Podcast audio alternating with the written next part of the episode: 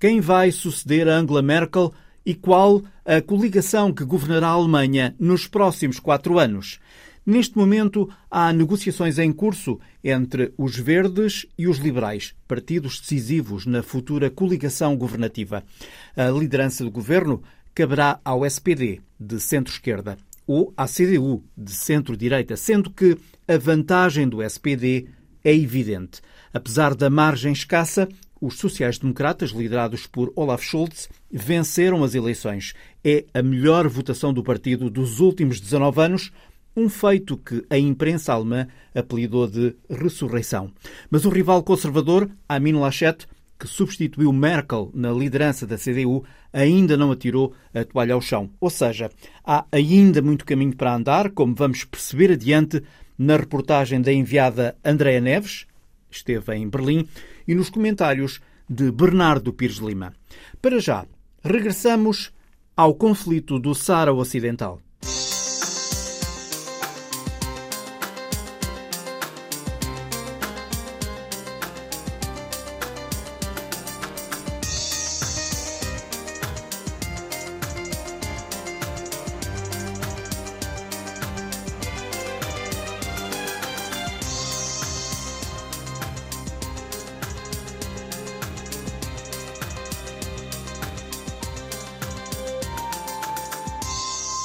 O Tribunal-Geral da União Europeia voltou a anular os acordos de comércio e pescas da União Europeia com Marrocos. Depois de já o ter feito uma vez, em 2016, na passada quarta-feira, o Tribunal voltou a considerar que os acordos de comércio e pescas entre a União e Marrocos são inválidos porque não obtiveram o acordo da população do Saara Ocidental. Marrocos e a União Europeia já disseram que vão recorrer.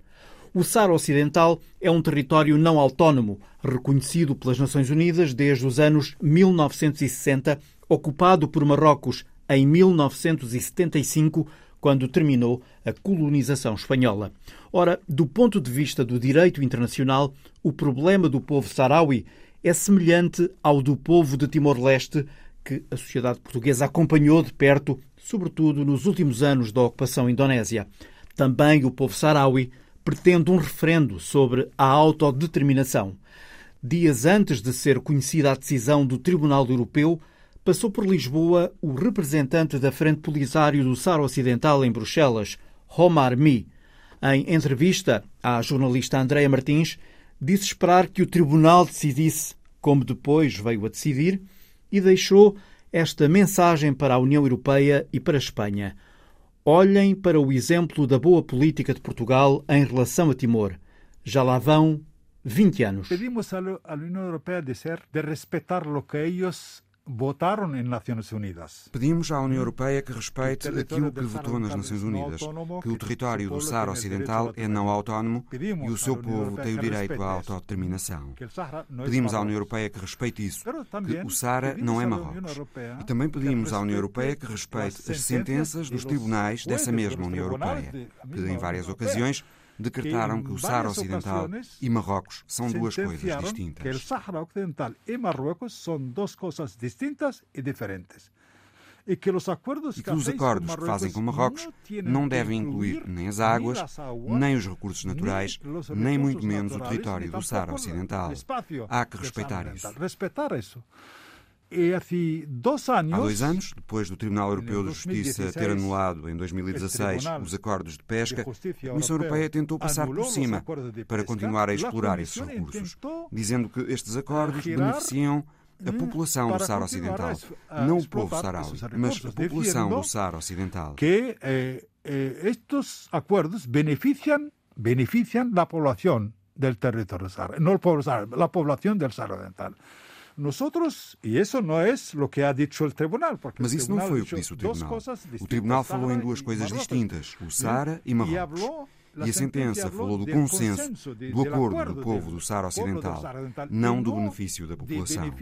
Por isso recorremos para o tribunal e confiamos muito que a decisão dos juízes será novamente a de anular esses acordos.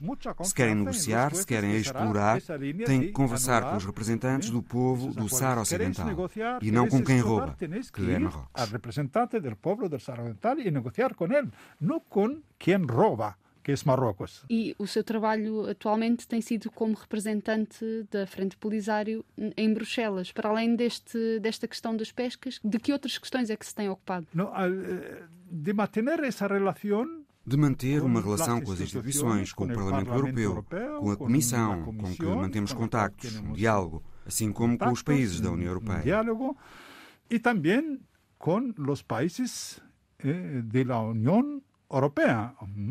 Eh, lo que pedimos, o que pedimos aos países da União Europeia é que, quando nos dizem que é preciso reconhecer a República Saharaui e que esperam que se faça um referendo, então pedimos-lhes que trabalhem para isso, para que haja um referendo. E pedimos à Espanha que assuma a sua responsabilidade, como Portugal fez com Timor. Timor foi um exemplo. Perguntamos se uma política de 40 anos a apoiar Marrocos deu resultado. Deu estabilidade? Não deu. Trouxe paz à região? Não trouxe. Chegou então o momento de mudar essa política e de permitir a aplicação do direito internacional no Saara Ocidental. É chegado o momento de cambiar essa política e permitir a aplicação do direito internacional no Saara Ocidental. Mira, Timor agora é um país. Veja que Timor é hoje um país independente, tranquilo, com boas relações com a Indonésia. E é isso que pedimos à Europa. Que pressione Marrocos. Não é fazer um embargo a Marrocos, mas convencer Marrocos de que a melhor solução para a estabilidade e para o desenvolvimento da região é permitir ao pequeno povo do Saara Ocidental, através de um referendo, decidir o que quer. Al pequeno povo do Saara Ocidental, através de um referendo, de decidir que é o que quer. Se quer Marrocos, pues, e se quiser Marrocos, pois cabe ao povo saraui decidir. Mas essa é a única solução capaz de levar a paz e a estabilidade ao território. Sobretudo quero sublinhar que a Frente Polisário, nós, no movimento saraui, não somos um movimento terrorista. Nunca recorremos a ações violentas para fazer notar a causa do Sara Ocidental. Violentas eh, para hacer conocer a causa do Sahara Occidental não somos um movimento fundamentalista. Não, não somos um, um programa fundamentalista. Não temos um programa de implementação de uma República Talibã no Saara Ocidental. Partilhamos com vocês muitos valores em que acreditamos, de liberdade, de respeito pelos direitos humanos, com a presença de mulheres sarauis nas instituições sarauis. E isso é importante encorajar. E isso é importante eh, encorajar, como eh? incentivar, incentivar essa experiência. Porque fazer fracassar a experiência Sahrawi, da Frente Polisário, é criar um vazio. E esse vazio vai ser preenchido por extremismos, porque os há na região, infelizmente. Portanto, pensamos que somos um ator responsável neste conflito. E a Europa deve ter isso em conta e colaborar. Pensamos que somos um ator responsável neste conflito que, que, que a Europa tem que tomar em em conta e colaborar. O vosso território está à espera de um, de um referendo há tanto tempo e hum, teme que quando esse referendo de autodeterminação acontecer possa obter um resultado a favor de Marrocos, visto que a população marroquina no Saara Ocidental tem vindo a aumentar? Eu creio quando hemos hecho os acordos. Eu creio que quando fizemos os acordos de paz em 1991, também nos pusemos de acordo sobre quem ia participar do referendo. Dissemos que a base eleitoral devia ser o recenseamento realizado pela potência colonial espanhola em 1975. Esse era o acordo. Realizado por la potencia colonial española en 1975. Y eh, ese era el acuerdo. Mm. Después, eh, Marruecos protestó. Mas depois Marrocos protestou o antigo secretário-geral da ONU, Pérez de Coelho, então disse: Muito bem, vou dar a possibilidade de votar a quem viveu no território do Saara Ocidental seis anos seguidos ou 12 alternados. Foi para dar a possibilidade a Marrocos de incluir os seus colonos. Eh, As Nações Unidas, entretanto, instituíram uma comissão de identificação de eleitores e por essa comissão de identificação passaram todas as pessoas que nós, os marroquinos, pensavam que podiam participar no referendo todas las personas que nosotros y los marroquíes pensaban que podían participar en el referéndum. El resultado es que la Comisión de Identificación de Naciones Unidas de la MINURSO publicó a Comissão de Identificação da Missão MINURSO das Nações Unidas então publicou uma lista de votantes em que não constavam os marroquinos. É que quando Marrocos aceitou a ideia do referendo, pensou que ia fazer o seguinte: quantos são os sarauis? 100? 200 mil? Então trazemos de Marrocos 300 mil.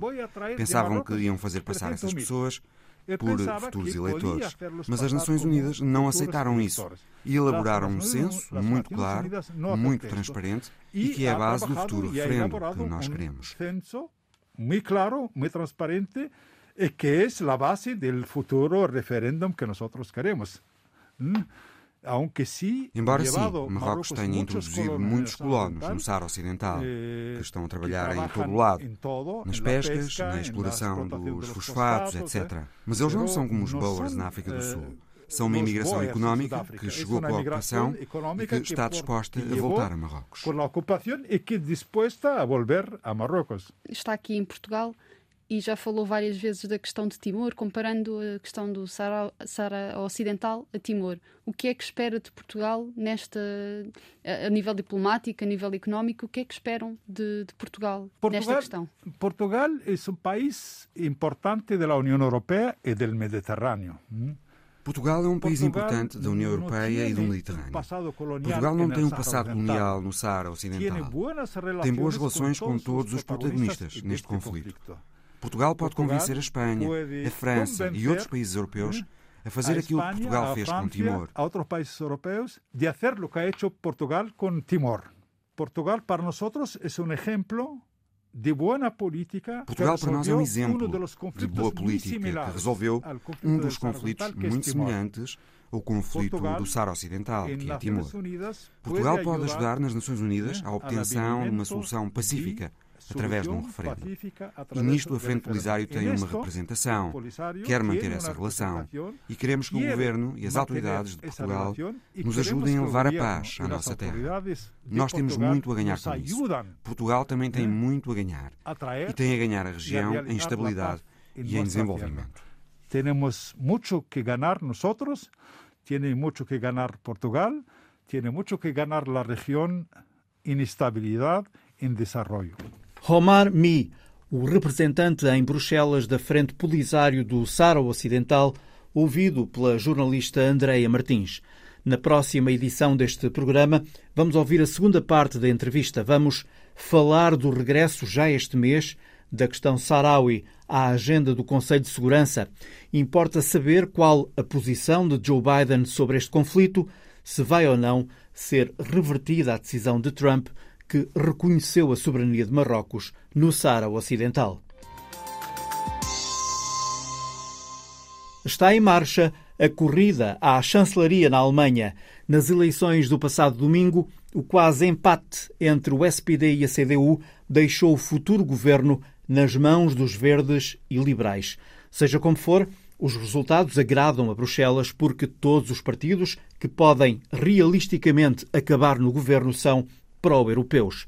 Há uma semana, precisamente, a repórter Andrea Neves testemunhou em Berlim a noite que marcou o fim da era Merkel e o regresso do centro-esquerda ao poder.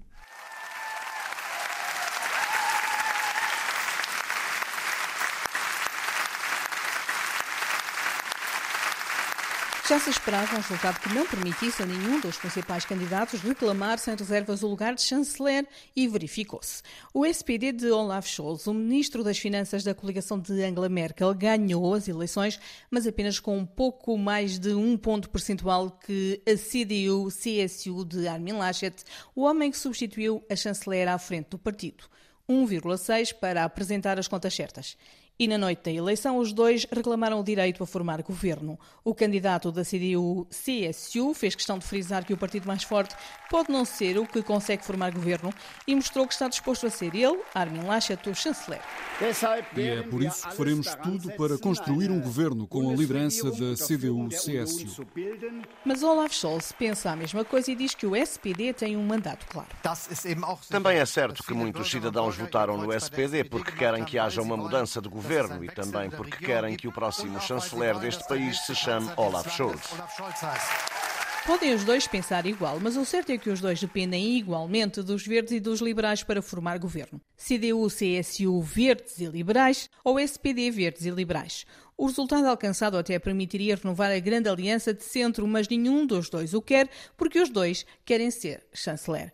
Os votos, na totalidade, mostram os verdes em terceiro e os liberais em quarto, mas quando se analisam, tendo em conta a idade dos eleitores, percebe-se que foram eles os vencedores. Os eleitores com menos de 25 anos deram a vitória aos verdes, seguidos dos liberais, do SPD e da CDU-CSU. Os eleitores com mais de 70 anos invertem literalmente o gráfico. Conservadores primeiro, depois social-democratas, liberais e verdes. E sendo assim, haverá um corte geracional nos votos. Alexia, enfermeira de 26 anos, e Luca, um estudante de 24 em Berlim, dizem que sim. Ah. ah, sim, há, porque eu penso que temos que mudar para sermos mais modernos e organizados, para podermos ter um futuro melhor e para fazer mais nas mudanças climáticas doing a bit more for the climate change. This is uh, maybe one of the most important elections. Estas são as eleições mais importantes do nosso tempo, também por causa da situação pandémica. Temos 16 anos de CDU e agora tem de haver um ponto de viragem na Alemanha e primeiro que tudo por causa da situação climática. A geração mais velha dita o resultado das eleições nas ruas de Berlim dizem-nos que as alterações climáticas são importantes, sim, mas mas as reformas ainda são mais. É uma das imagens desta campanha. Luca foi votar pela primeira vez e para já só conhece Angela Merkel como chanceler. Yes, yes, that's right. O jovem admite por isso as diferenças. Há mais pessoas mais velhas do que mais novas na Alemanha, por isso espero que os mais jovens vão votar para que as políticas possam mudar para nós também. Quando se pergunta aos mais novos o que é preciso mudar, a resposta é invariavelmente uma a forma de enfrentar as alterações climáticas. Dizem-no como dizem bom dia. À palavra mudança reagem com luta contra as alterações climáticas, como se a primeira fosse um gatilho que dispara as segundas. E a maioria até sabe explicar porquê. Leonie Bremen é uma das ativistas ambientais mais conhecidas na Alemanha. Não estou preocupada com o futuro, estou preocupada com o agora, com o presente. Claro que com o futuro também, mas hoje já temos catástrofes quase todos os dias, pessoas que morrem todos os dias e injustiças diárias. E é contra isso que eu luto. Fomos encontrá-la na Universidade de Colónia, onde está a fazer um mestrado em energias alternativas. Basta ver quantas pessoas agora estão a falar sobre isto. O número de pessoas que se junta quando estamos em greve. Fizemos com que os cientistas fossem finalmente ouvidos. Estamos a trazer isto para as ruas, por isso as pessoas não podem continuar a ignorá-los. Outra das imagens destas eleições é a que mostra que a onda verde não se traduz necessariamente em votos nos verdes. Na manifestação em Berlim, que juntou mais de 100 mil pessoas e onde a ativista sueca Greta Thunberg discursou pouco mais de 5 minutos, encontramos pessoas de todas as idades. Mas defender o planeta não significa mudar o sentido de voto para uma grande maioria, mesmo que em frente ao Parlamento tenham estado sete jovens em greve de fome pelo clima. O meu nome é Lia Bonacera, tenho 24 anos e estou no quarto dia de greve de fome porque vemos que os políticos nos ignoram e por isso juntem-me à greve de fome, porque penso que a ignorância política deles não pode ser superior à nossa determinação, ao que deve ser feito. O assunto em que todos devemos pensar é que já vamos a caminho de um aumento global de 2 graus na Alemanha. Aqui já não vamos conseguir cumprir a regra dos 1,5 graus de aumento global. Há quatro anos, as eleições mostraram uma subida do partido de extrema-direita, que desta vez ficou em quinto lugar. Mas há quatro anos falava-se mais de refugiados do que do clima, e a decisão de Angela Merkel de abrir as portas da Alemanha deu-lhe mais reconhecimento além fronteiras que em certas franjas sociais do país que governava. Paulo Raposo tem um restaurante português em Aachen, na terra onde nasceu o candidato da CDU-CSU. Está na Alemanha há 47 anos e diz que a chanceler não podia fazer outra coisa na questão dos refugiados. Ela não teve outra hipótese. Ela, se os alemães não fizessem aquilo que fizeram, para fora eram racistas. Por isso, eles aqui na, na, na história deles têm ainda muito fundo lá dentro as dores daquilo que aconteceu no tempo do Hitler eu cá para mim isso já é uma história que nesta geração já não devia ser falada, mas assim que há alguma coisa contra estrangeiros é logo racista. A alternativa para a Alemanha foi há quatro anos a terceira força política. Agora o tema não os fez conquistar votos, mas o assunto não desapareceu, também muito por causa de iniciativas como a que em Hamburgo começaram quatro refugiados. Uma rádio feita por eles para explicar a situação aos habitantes de uma das cidades que mais acolheu. Eu vim da guerra da Líbia em 2011. Cheguei à Itália, eu estudei, tinha um negócio com sucesso antes de vir para cá, que foi totalmente destruído na guerra. Mas eu estava motivado para seguir em frente. E então percebemos que muitas pessoas não tinham a menor ideia do que se passava em Lampedusa, em Itália ou noutro sítio qualquer. Dissemos para nós mesmos: ok, temos um problema, as pessoas não entendem porque estamos aqui e temos que contar a nossa história. Larry McCauley diz que é sempre preciso orientar quem chega. Estamos aqui também para guiar quem chega pela primeira vez na Europa a um sistema legal. Sim, é muito diferente da tua sociedade. Temos que seguir os procedimentos. É assim que organizações como a nossa trabalham com quem chega ao país. Nas ruas percebe-se a presença dos refugiados, mas já passou a fazer parte do dia a dia. António Manuel Rosa tem uma mercearia em Colónia, já nasceu na Alemanha e percebe a situação. Numa cidade grande, se calhar nem tanto. Agora, numa cidade pequena, eu, venho, eu não vivo aqui em Colónia. A minha cidade onde eu vivo tem 30 mil habitantes e nota-se muitos refugiados. Né? Claro que os alemães é o país deles, uns estão contra, outros estão a favor. Se os mais novos se unem agora pelo clima, há quatro anos uniam-se pelos refugiados em iniciativas que duram até hoje. Na Universidade de Colónia, os estudantes de Direito formaram uma associação que presta apoio gratuito a quem precisa de legalizar a situação. Benjamin Razitovic é um dos vice-presidentes e recebeu-nos no quinto andar de um prédio numa rua recatada da cidade. Nem toda a informação é de acesso livre. Se alguém não sabe quem contactar, onde encontrar informação, então a primeira ideia é contratar um advogado, o que não é barato. Somos uma associação com 500 membros e muitos falam outras línguas, também por causa das famílias de origem.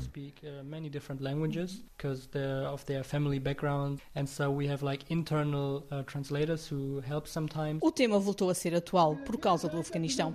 Dias mais tarde, junto às portas de Brandemburgo, na capital, a poucos dias das eleições, encontramos uma manifestação de apoio a mulheres afegãs organizada pela Terre de Femme. Brigitte Hahn diz que a situação é agora diferente. Eu penso que a sociedade alemã está aberta a ajudar e acolher pessoas com necessidades humanitárias. Penso que há medo de que muitas mais pessoas possam vir, mas a situação agora é diferente da que foi quando começou a guerra da Síria. Num país marcado pela forte afluência às urnas, 78% das pessoas foram votar e 40% fizeram-no por correspondência. As eleições não foram o tema mais importante para quem vive nas regiões onde 181 pessoas perderam a vida nas cheias de julho. Em Erfstadt, perto de Bona, ainda só se pensa em recuperar das cheias.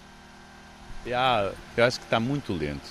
As autoestradas ainda estão fechadas e eles prometeram que as autoestradas no prazo do mês teriam ser abertas. Até agora ainda não aconteceu nada. O trânsito ficou muito mais tenso né? por causa das escolas começaram, as pessoas vieram de férias, então se torna tudo mais difícil nesta região sem autoestradas. Quem o diz é Marco Dias, um português que trabalha na área da construção civil na região. O problema aqui é que não houve nenhum alarme dos bombeiros, nenhum lado, ninguém foi avisado era uma coisa que podia ser evitada, muitas delas, principalmente as mortes das pessoas. As cheias e a pandemia marcaram estas eleições e a forma como se há de ajudar quem por elas passou.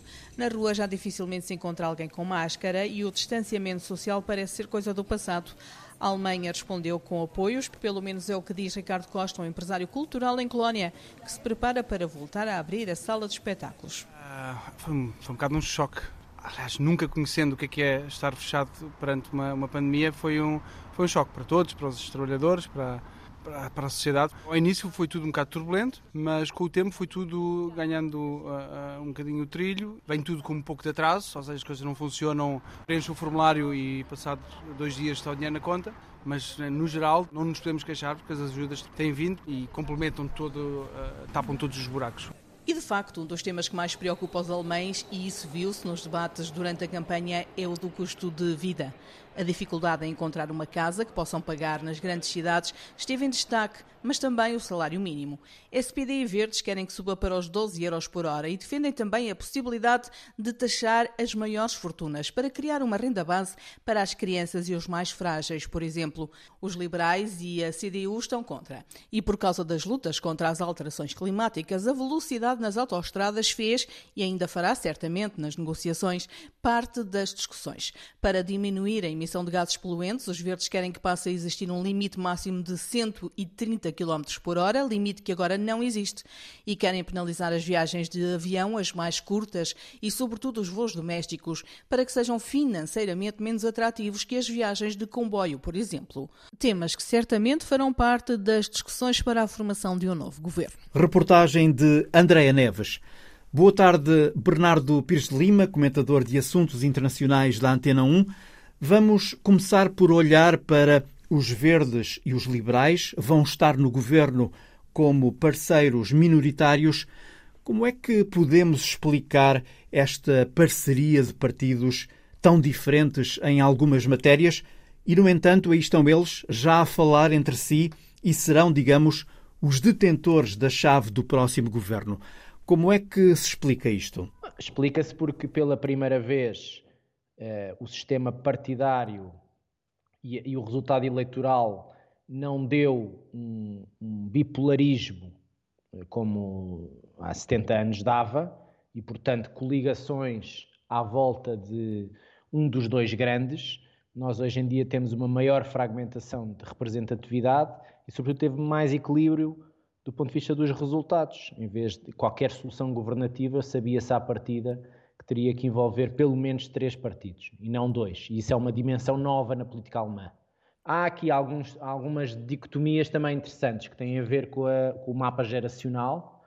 O mapa geracional está claramente dividido entre uma geração mais, mais envelhecida, acima dos 55, 60 anos, que, que votou maioritariamente na CDU e no SPD, e portanto prefere o status quo, e uma geração abaixo dos 35 anos que claramente favoreceu os verdes e os liberais. E é também essa expectativa de, de nova representação que está aqui em, em jogo. Dois é que... partidos que acrescentam criatividade às propostas e às soluções, uh, e aos debates alemão e europeu também, já lá podemos ir, e outros dois partidos mais enraizados na história do pós-guerra alemão, a CDU e o SPD, mais cristalizados na sua representatividade geracional e também por isso nas políticas públicas. E porquê é que uma grande coligação entre o SPD e o CDU é algo que está afastado? Porque foi a regra dos consulados da Angela Merkel e, portanto, sofreu uma grande erosão como solução. O próprio eleitorado respondeu, tirando-lhe sucessivamente em atos eleitorais capacidade política e legitimidade no Bundestag, no Parlamento. Portanto, aquilo que era há 16 anos verdade, que a junção entre a CDU e o SPD, quando a senhora Merkel, por exemplo, chega à chancelaria em 2005, os partidos valiam à volta de 60%, ou eventualmente mais, não tenho agora aqui os números. Hoje em dia valem, salvo erro, 46, 47 os dois. Portanto, há um decréscimo de representatividade e de erosão da, solução governativa. Uh, a CDU, as bases da CDU eh, e, sobretudo, algumas alas da CDU mais à direita uh, não alinharam, sobretudo a partir de 2015, com a flexibilidade em relação aos refugiados, não alinharam com o centrismo da senhora Merkel.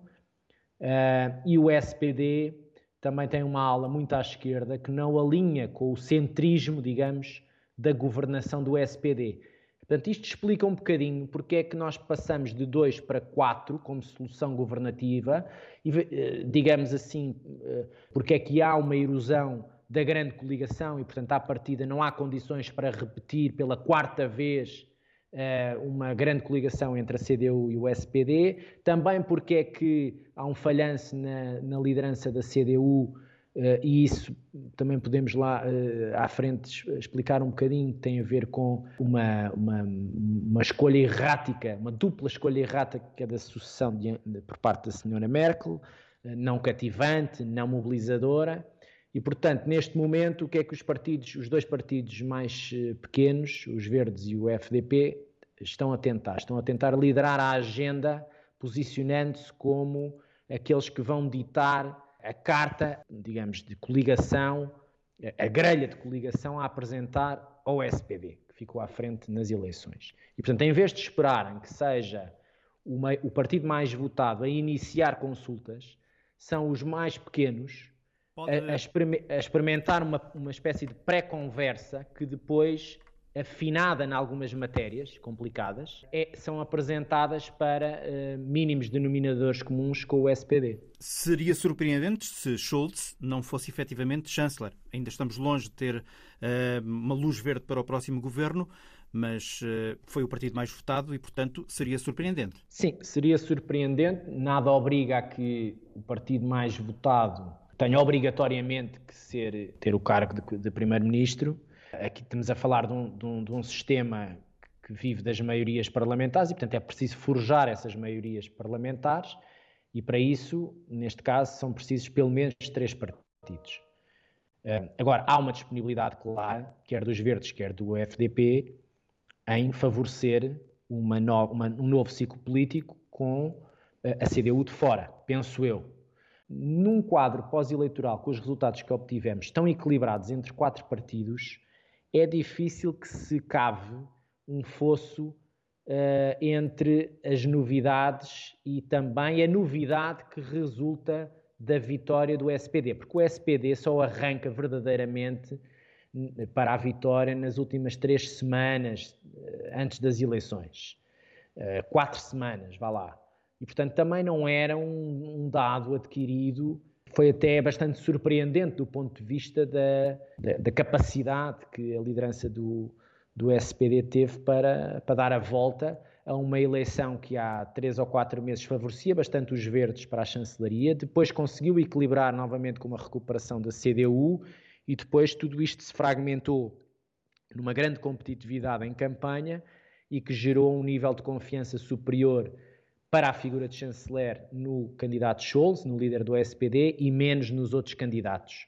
Portanto, é essa dimensão de confiabilidade que já existia muito em relação à senhora Merkel que o Olaf Scholz acarreta. O que nós temos agora é dificuldades em encontrar os denominadores comuns entre os verdes e, o, e os liberais, nomeadamente nos impostos, nomeadamente no, na capacidade de financiamento do Estado para investimento público ou não, nomeadamente para metas de descarbonização que acelerem os processos de eh, alteração da economia e da indústria, e nomeadamente até eh, naquilo que pode ser a política externa, onde estes dois partidos são bastante mais eh, alinhados com uma dimensão de direitos humanos associada às relações com a China e com, com a Rússia, e onde o SPD, como nós sabemos, Uh, tem uma visão mais pragmática, mais realista e mais assente na, nos proveitos económicos bilaterais que pode obter. E olhando um bocadinho para o eixo franco-alemão, o novo eixo franco-alemão, uh, ainda há pouco referia que,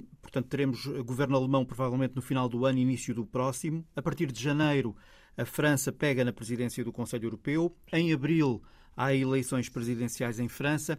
Este calendário, Bernardo, a França pode ter a tentação de querer ocupar algum espaço vazio criado por esta transição alemã, a tentação, a, tentação de afirmar mais a sua liderança europeia, ou vai esperar?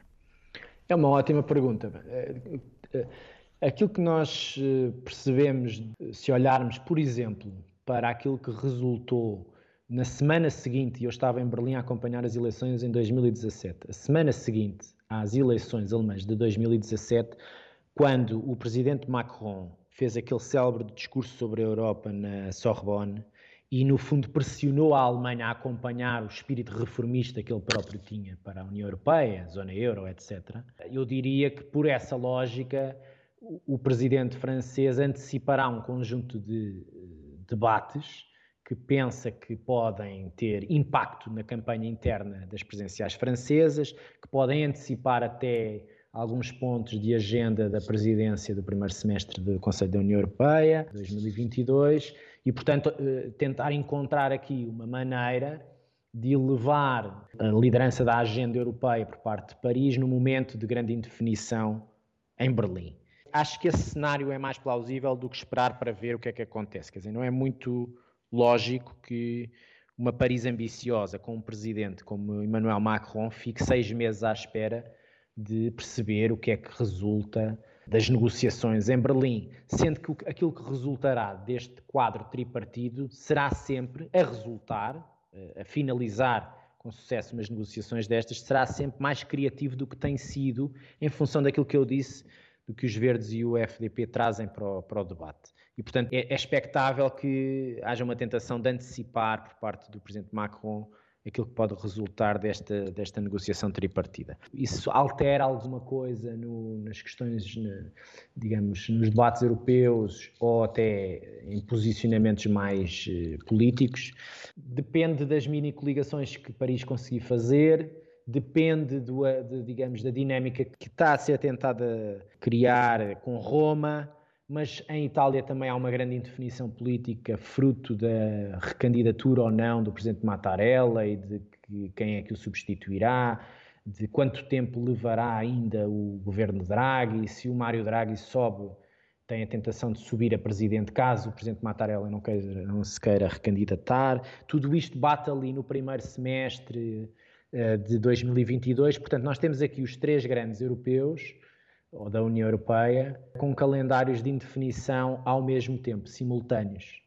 Normalmente isto dá a tentação para uma destas capitais tentar ser mais vanguardista e, portanto, antecipar uma série de debates, ou então não acontecer nada e toda a gente esperar uns pelos outros. O que eu diria é que nós temos que, a partir de Lisboa, acompanhar tudo isto a par e passo, perceber quais são as dinâmicas, as propostas em cima da mesa, o que é que pode ser interessante acompanhar do ponto de vista do interesse português e do interesse europeu, que transformações pela positiva é que esta criatividade verde e do FDP podem trazer aos debates europeus e à própria dinâmica alemã. Acho que tudo isto, nós estamos aqui a, a entrar num semestre, nove meses, muitíssimo interessantes que podem ditar um certo rumo da Europa pós-Brexit até, e um certo arrumo, uma afinação até com a América de Joe Biden, ou não, e portanto não somos indiferentes, pelo contrário, a tudo aquilo que se, que se está a jogar. Acresce só um último dado para concluir: nós estamos a atravessar aqui um contexto de inflação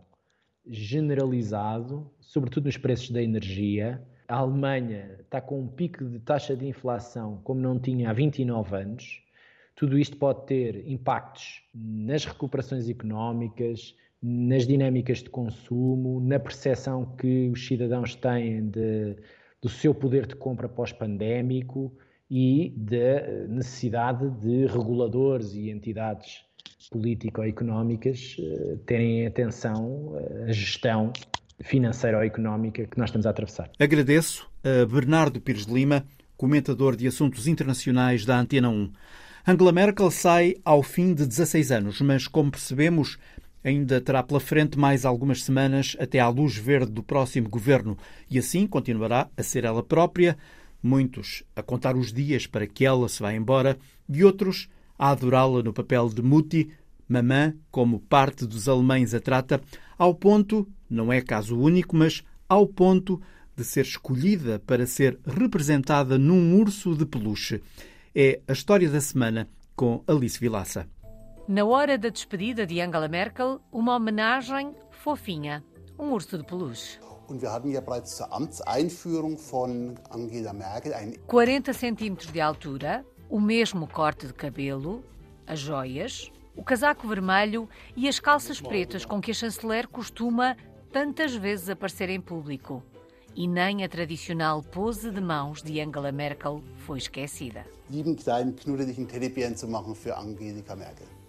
O urso de peluche é uma homenagem da fábrica de peluches Teddy Bären Fabrication. Localizada em Coburgo, tem mais de 100 anos, é uma empresa familiar que começou com Max Hermann e os irmãos em 1920.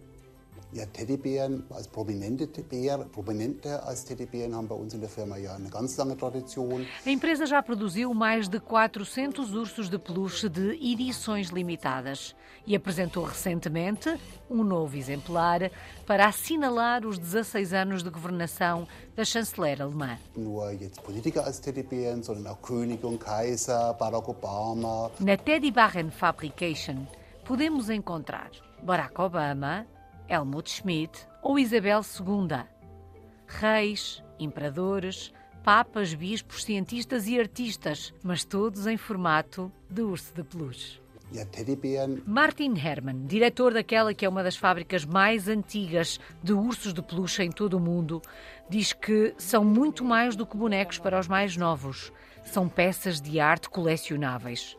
O que explica também os preços a que são vendidos geralmente entre os 100 e os 300 euros. O exemplar de homenagem a Angela Merkel custa 189 euros no site da fábrica alemã. Mas já está esgotado. Foram produzidos 500 ursos de peluche e a fábrica tinha planeado enviar a 16ª unidade vendida à própria chanceler como referência ao número de anos no cargo político. 16. É caso para dizer, ao Fiderzin. A história da semana, de Alice Vilaça. Crise migratória na fronteira entre o México e o Texas, junto à Ponte del Rio, que passa o colossal Rio Grande nos Estados Unidos. Debaixo da ponte juntaram-se milhares de migrantes, a maioria haitianos que tentam chegar aos Estados Unidos. O cenário, caótico, inclui imagens violentas e desconcertantes de guardas de fronteira a cavalo a perseguir pessoas. Imagens que abriram feridas antigas. Cláudia Almeida. Vozes críticas nos Estados Unidos referiram que estas cenas lembravam outros tempos em que vaqueiros norte-americanos empurravam o gado pelo rio.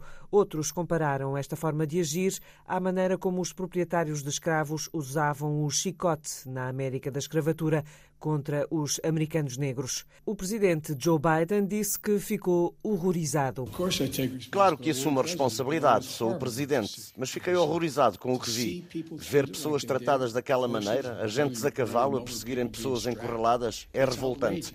Prometo-vos que essas pessoas irão pagar por isso. Está em curso uma investigação e haverá consequências. Alejandro Mayorkas, atual secretário do Departamento de Segurança Interna dos Estados Unidos, afirmou que as imagens não refletem quem são os norte-americanos e que não tolera maltratos a migrantes. E como se chegou a isto? De acordo com Marcelo Ebrard, atual ministro das Relações Exteriores do México, a caravana de cerca de 14 mil pessoas, que em setembro subiu até ao norte do México, deveu-se a um equívoco, um engano monumental, como lhe chamou. Que nos Estados Unidos, DHS deve-se ao seguinte: o Departamento de Segurança Interna nos Estados Unidos, a 3 de agosto, comunicou que os prazos do programa TPS, Estatuto de Proteção Temporária, se alargavam até 2023.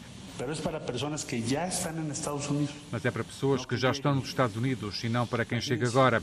Imagine-se sair do Haiti, passar pelo Brasil, passar pelo Chile, apelar à situação de asilo. Alguns até já nasceram no Chile ou no Brasil. E agora surgiu o boato: vamos rapidamente para os Estados Unidos, porque provavelmente vão nos dar a residência ou nacionalidade nacionalidade norte-americana. É um engano monumental, não é verdade? Dez dias depois destes acontecimentos, o Instituto Mexicano de Investigação Científica, El Colef, em Tijuana, organizou um seminário na internet para explicar, com trabalho de campo, estes factos que mostram um movimento de migração único, por ser o primeiro no mundo globalizado em que aqueles que procuram melhores condições de vida não provêm de repúblicas socialistas ou comunistas. O ponto crítico sentiu-se depois do terremoto de 14 de agosto no Haiti. Este evento, articulado com a reativação do movimento migratório no Brasil, juntamente com as medidas restritivas do governo do Chile, justificam esta mobilização massiva de 14 mil pessoas. Conclusões apresentadas pelo investigador Alberto Hernández. Terremoto, os haitianos chegaram depois do terremoto, os haitianos chegaram ao Brasil por várias rotas, através da Amazónia, também pela fronteira do Brasil, Bolívia e Peru, pela Bolívia, pelos estados de Mato Grosso do Sul, Rondônia, ou seja, por lugares muito perigosos e complicados, selvagens e de acesso difícil. A missão era chegar a um local com melhores oportunidades de vida. Um problema grave é que estes imigrantes haitianos não são considerados nem refugiados nem imigrantes voluntários. Quer isto dizer que não se sabe como se pode designá-los, catalogá-los ou caracterizá-los. Os haitianos têm progredido do sul para o norte. Não se sabe exatamente quantos são. Também não sabemos a quantidade de abusos, torturas e violações dos seus direitos que têm sofrido por parte de grupos de delinquentes e de agentes do Estado e que tiveram de enfrentar esta errância. Os investigadores mexicanos caracterizam o Haiti como um país imerso numa rede complexa de fatores políticos e económicos que acabam por motivar o êxodo de milhares de cidadãos. Tapachula, no sul do México, foi a primeira cidade a lidar com esta recente caravana de migrantes. Progrediu até ao município de Ciudad de Acunha, no norte. O grupo começou por ocupar um parque desportivo antes de se movimentar até à ponte internacional no Rio Grande, mas as autoridades dos Estados Unidos fecharam a ponte. Os migrantes improvisaram um acampamento debaixo da ponte, onde chegaram a permanecer cerca de 10 mil pessoas. Eles atravessavam as duas margens do rio, essencialmente para terem acesso a alimentos. A investigadora Gabriela Narciso de Lima, do Polo de Piedras Negras do Instituto Mexicano de Investigação Científica, fala de dois pontos essenciais onde os migrantes conseguiam atravessar o rio. Havia dois pontos principais por onde os migrantes podiam cruzar o rio entre o México e os Estados Unidos. Uma zona onde havia um banco de areia e também uma zona onde amarraram uma corda de apoio entre as duas margens, onde a corrente não era tão forte, e isso facilitava o trajeto e o transporte dos alimentos. Muitas vezes também facilitou a passagem das famílias que tinham filhos pequenos. Sobretudo haitianos, mas também cubanos, nicaragüenses e venezuelanos, todos sob a ponte. E ali nasceram pelo menos dois bebés. 16, 17, 18 e 19 de setembro, as autoridades de Acunha tomam medidas. A situação começa a pesar na economia local. O comércio recente do fecho da ponte internacional. Autoridades dos dois lados reúnem-se, decidem repatriar os migrantes haitianos indocumentados. Abrem-se consulados do Haiti na região. Rapidamente, as autoridades mexicanas começaram a deter para deportação também migrantes documentados. O investigador Felipe Uribe assinala o dia 20 20 de setembro, data do primeiro voo de deportação. 22 de setembro se estabelece uma clara política restritiva de, de, de migrantes. A 21 de setembro estabelece uma clara política restritiva de migrantes no estado de Coahuila. As autoridades informaram as companhias de autocarros e de táxis que não podiam transportar migrantes. Também se organizaram rusgas pelos 38 municípios do estado, para além de operações stop nas estradas. É como um círculo que se vai apertando. A política de controle aperta e a 22 de setembro realizam-se rusgas em hotéis de Piedras Negras. Ou seja, Piedras Negras também ficou fechada ainda que o Congresso tenha criticado o autarca da cidade pela forma como ali se violaram os direitos humanos dos migrantes. Às agências internacionais, uma jovem haitiana na zona da Ponte Internacional explicou porquê. Porque decidiu emigrar. No Haiti, os jovens, apesar de termos terminado os estudos, não conseguimos trabalho. Estamos na rua sem nada, porque os governos não pensam em nós. Há muitos jovens nas ruas e muitos criminosos. Se eu conseguisse um trabalho, nunca me tinha sujeitado a esta miséria noutro país. Depois de tudo isto, o presidente mexicano López Obrador justifica-se. Não queremos que México seja um campamento de migrantes. Queremos não queremos que o México seja um acampamento de migrantes. Queremos que se atenda ao problema de fundo para que as pessoas não se vejam obrigadas a emigrar. Senão, continuamos com o mesmo. Retemos-las, pomos-las em albergues e não enfrentamos o problema de fundo. E não enfrentamos o problema de fundo. Agora, as autoridades mexicanas empenham-se em reprimir a entrada de mais migrantes nas fronteiras do sul do México. Um trabalho da jornalista Cláudia Almeida. A administração Bush tem reafirmado que as fronteiras norte-americanas não estão abertas e que as pessoas não devem fazer a viagem perigosa atravessar a América do Sul e do Centro para tentar entrar nos Estados Unidos. A gestão da crise migratória não é o único problema de Joe Biden. No imediato, presidente norte-americano tenta mobilizar democratas para aprovarem esta semana um pacote orçamental que os republicanos rejeitam e que vários democratas querem ver alterado. Este é, para já, o maior desafio interno do curto mandato de Biden. Se até meados deste mês não conseguir ultrapassar as divisões entre democratas e republicanos no Congresso, Biden coloca seriamente em causa as promessas que fez, revolucionar a economia dos Estados Unidos e levar a cabo os investimentos astronómicos na educação ou no combate às alterações climáticas, por exemplo, sendo que, em caso de bloqueio, o país pode deixar de ter condições para pagar as suas dívidas e isto pode ter consequências potencialmente graves para a economia global. Visão Global fica por aqui. Produção de Alice Vilaça. Boa tarde.